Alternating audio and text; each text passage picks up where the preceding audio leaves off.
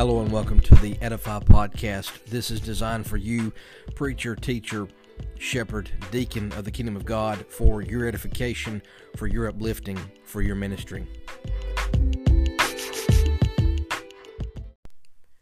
Most people think of preaching maybe more as a monologue, but it's actually a dialogue. The preacher may be doing all the talking, but he's not doing all the communicating as you and I well know, a great deal of communication is nonverbal. Probably most of our communication is nonverbal. So even even as the preacher speak, speaks in in the congregation, the people in the congregation are having their say as well. You know, it's a joy to preach to people who communicate that when they're fully engaged in the message, uh, their posture, their facial expressions. I know me here at Piedmont Road. Uh, I see members, I see elders, I see deacons. They're leaned over, their Bibles are open, their heads are nodding you know those are those are awesome awesome um, communications of affirmation. Um, you know, when you hear somebody say "Amen" or "That's right" or "Come on" or, or whatever it is, um, even when you hear something, even somebody verbally affirm what you're saying. Eh, I remember Brother Cates at, at the Memphis School of Preaching. He used to say it's like saying "sick 'em to a dog."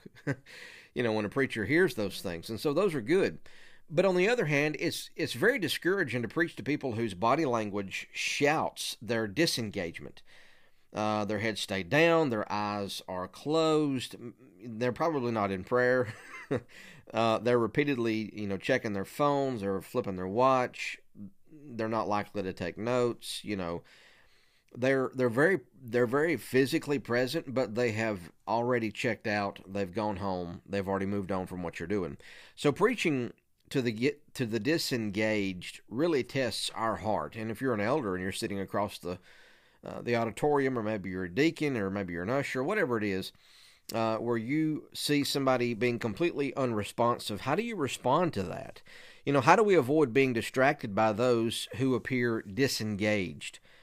There's two types of disengaged hearers, basically. You know, especially that really um, that maybe maybe bother you or, or, or, bother me, upset our you know equilibrium, maybe even upset our preaching. Um, and that's two different types of people. Number one, the dozing, and number two, the disgruntled. and both of them show up, you know, throughout your time preaching and shepherding and serving. Uh, they they they both are unsettling, but but in very different ways. Uh, so to pass this heart test as a, a minister, a faithful servant, um, we need to learn how to respond to both the dozing and the disgruntled. Number one, let's talk about preaching to the dozing. Um, some folks in the congregation just got off of night shift. Um, maybe maybe they've just worked a hard weekend, or maybe it's Wednesday night. Their body is is stiff and it's sore. Um, they've just come off a construction site, or it's a mama who's been up all night, all the day. It's not hard to be distracted by people who drift off into dreamland during your sermon. It's uh, it's very much dis- disconcerting to preach to you know a person who's fast asleep, their head is back, their mouth is wide open, or a man who's fighting to stay as to stay awake. His his head repeatedly you know jerking, nodding, you know that sort of thing. Uh, you almost want to break away from your, your preaching and loudly quote Ephesians 5:14, "Awake, O sleeper, and arise from the dead, and Christ will shine on you." Now, we all know that that's exegetically unsound and that is spiritually unwise, but that's sometimes the way that you want to address that situation. So, how should we deal with the dozing as we preach, as we're sitting there as shepherds and we notice uh, brother so and so, sister so and so, whatever, uh, for me as a preacher, how do I deal with the dozing? Preach with compassion and with passion. So let's break it down into twos. Preaching with passion. Um, remember that we don't know all the backstory. Uh, we don't know the life challenges. We don't know if medication has changed. We don't know uh, much of anything of everyone who shows up on Sundays.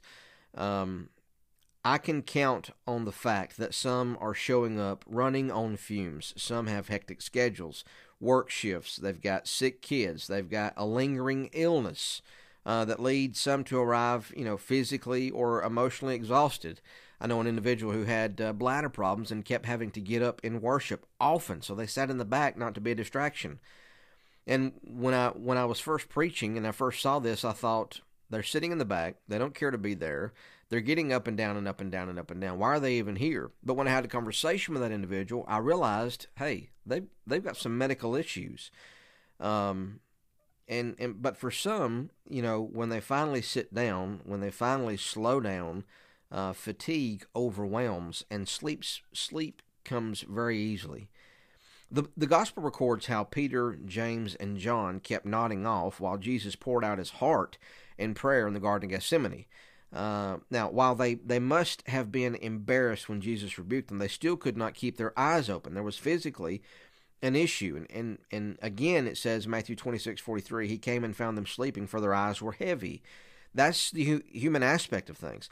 I imagine that most of us have found ourselves dozing off when we should have been fervently praying or paying attention. And as Jesus explains in verse 41 of that chapter, the spirit indeed is willing, but the flesh is weak. So compassion is a better response than condemnation. You know, when I when I or you spot somebody who is sleeping while you're preaching, while you're serving, while you're uh, eldering or deaconing, whatever, a compassionate heart, which is what you and I must have in order to be the faithful servant that we need to be, we, quote, remember that we are dust, Psalm 103 and verse 14. That can relieve some of the inner turmoil that you are experiencing when you're preaching to the dozing. So I said preach with compassion, but then number two, preach with passion. It's one thing to have a few dozers in the crowd, but it's another thing to be uh, accepting this as the norm rather than the exception. A sleepy congregation could indicate that the real problem is not in the pew, but is in the pulpit. Um, I, you know, I, I, jokingly believe it's a sin to bore people with the Word of God. Uh, you know, hyperbole, whatever, laugh, whatever. Uh, it's probably not in the Bible, but but the but the principle is there. As preachers, we are charged with communicating the most important message of all. Go into the book of Acts. Uh, and study the words preaching and heralding and proclaiming and, and notice the emphasis that the Greek puts on the action. It's a sense of urgency. Uh, you don't just preach to or at people, uh, you preach through people. And so we if we put people to sleep through our lack of clarity, our lack of passion, our lack of study, we're not faithfully conveying God's message. So that's our problem. So, disengaged, sleeping hearers should spur us to become more engaging preachers. No, I'm not talking about screaming, I'm not talking about acting, but having check your heart, check your sermons. Is this something that you yourself would listen to? Uh, or are you a are you a monotone individual? Do you do you have a hard time um, emphasizing words or emphasizing thoughts or or being dynamic in any kind of way. Maybe work on those things. People have a much more difficult time dozing off when the preacher passionately presents the message. I promise you, if you stretch it out a 45 minute sermon and you're just kind of meh all the way through, expect the dozers, expect the bathroom breaks. That's that's that's common to man. It's a temptation for people to sit and listen to something that is dragging them through the mud if you preach 25, 26, 27, 28 minutes and you preach with fervor and zeal and excitement and you don't repeat yourself nine times and you are uh, awake and you look like somebody that who believes what they're saying. I mean, look at look at consider one of the most wicked individuals of all time, Hitler. If you go and watch his YouTube videos that are in German, you don't know what he's saying, but he is so excited and so compelled and so convicted with what he's preaching you don't even have to understand him and you're like i don't know who he is but i know what he's about and i know where he's going and he knows where he's going. And and for people who are looking for leaders that's easy. Locking onto somebody who is energetic emphatic who has a zeal for what they're doing uh, that's who we need to be as preachers. So when you're dealing with the dozing uh, preach with compassion but preach with passion don't just blame them uh, or their situation, but take a look at yourself, preacher. Number two, let's talk about preaching to the disgruntled. Dozing listeners can be distracting. I mean, it's like having a fly buzzing around your head as you're preaching. Um, but disgruntled listeners, that's that's unsettling. Um, they seem more like an angry wasp in, instead of just an annoying fly. Um, you may have a woman who sits in the congregation with her arms crossed. I, have seen that. Uh, her expression is fixed on you, and it is a permanent grimace. It is growl. It is if you get near, I'll bite you. Uh, maybe maybe somebody never looks up. Maybe they avoid eye contact at all time. I know I've preached, and when I go to look at one particular brother, his eyes will just look away from me, like he don't he don't want me to notice that he's in, in the room. Um, but each each each Sunday morning, I can remember uh, one particular lady in the crowd um, who, with her arms crossed, week in and week out, that is clearly communicating a uh, displeasure. Uh, and the conversations that I did have with her uh, weren't weren't cordial. They were short, blunt, um, just as disgruntled as her as herself. Uh, and my experience is not not unique. This this has happened to you. It's happened to everybody. Uh, one preacher says that he, he remembers a man with an explosive temper, and he says that the man told him he promised him, "I will fight you every step of the way." Uh, and he would sit with his arms crossed, and he would glare as the man would preach. And so, uh, very very disobedient, very uh, quarrelsome. So, how do you preach with joy and compassion when you know somebody is furious with you? Uh, maybe something that is your fault. Maybe you have sinned. Maybe you've sinned against somebody and you've asked for forgiveness, but they but they've yet to repent. They've they've yet to grant you that forgiveness, and they're not over it. How do you do that? How do you stay focused on your message when your mind gets so distracted by a disgruntled person sitting very very unhappily in front of you? I think Paul's words to Timothy uh, prepare you and I uh, as preachers or as you're shepherding or as you're serving in any kind of way um, this exact scenario. Paul told a young man in the faith, he said that the Lord's servant must not be quarrelsome, but kind to everyone, able to teach, patient, enduring evil, correcting his opponents with gentleness, God may perhaps grant them repentance, leading to a knowledge of the truth. 2 Timothy 2 24 and 25. In these verses, Paul is reminding a young man and having to encourage a young man to stay there and stay faithful.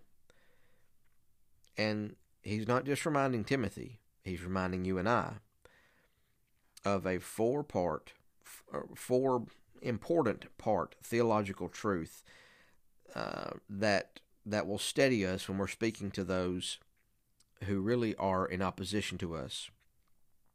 Remember that you represent Christ. The preacher is the Lord's servant. The elder is the Lord's servant. The deacon is the Lord's servant. We serve our King, the Christ, and he has warned us to expect some opposition. Uh, remember, he said, A servant is not greater than his master. If they persecuted me, which they did, they will also persecute you. John 15 20. When Christ was reviled, 1 Peter 2.23, he did not revile in return. So since we are his servants, our reactions to those who oppose us should emulate his. What did Jesus do in this situation? That's what I'm going to do. Then then look at this. Number 2, show kindness even when it's not reciprocated. I can't help but notice that what Paul says, chapter 2, 24, 2 Timothy, preachers are to be kind to everyone. Now, I've looked. If you want to go and look, if you want to go and maybe get you three or four different versions and look, there's no asterisk beside uh, everyone in the text. That there, there, there are no exceptions to the rule.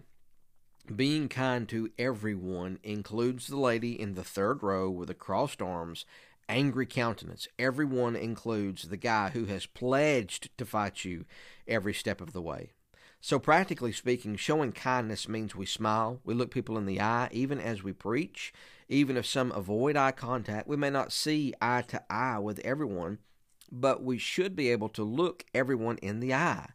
Showing kindness also means that we actively take steps to restore stained relationships. And that's that's the that's the purpose. You want restoration in all things.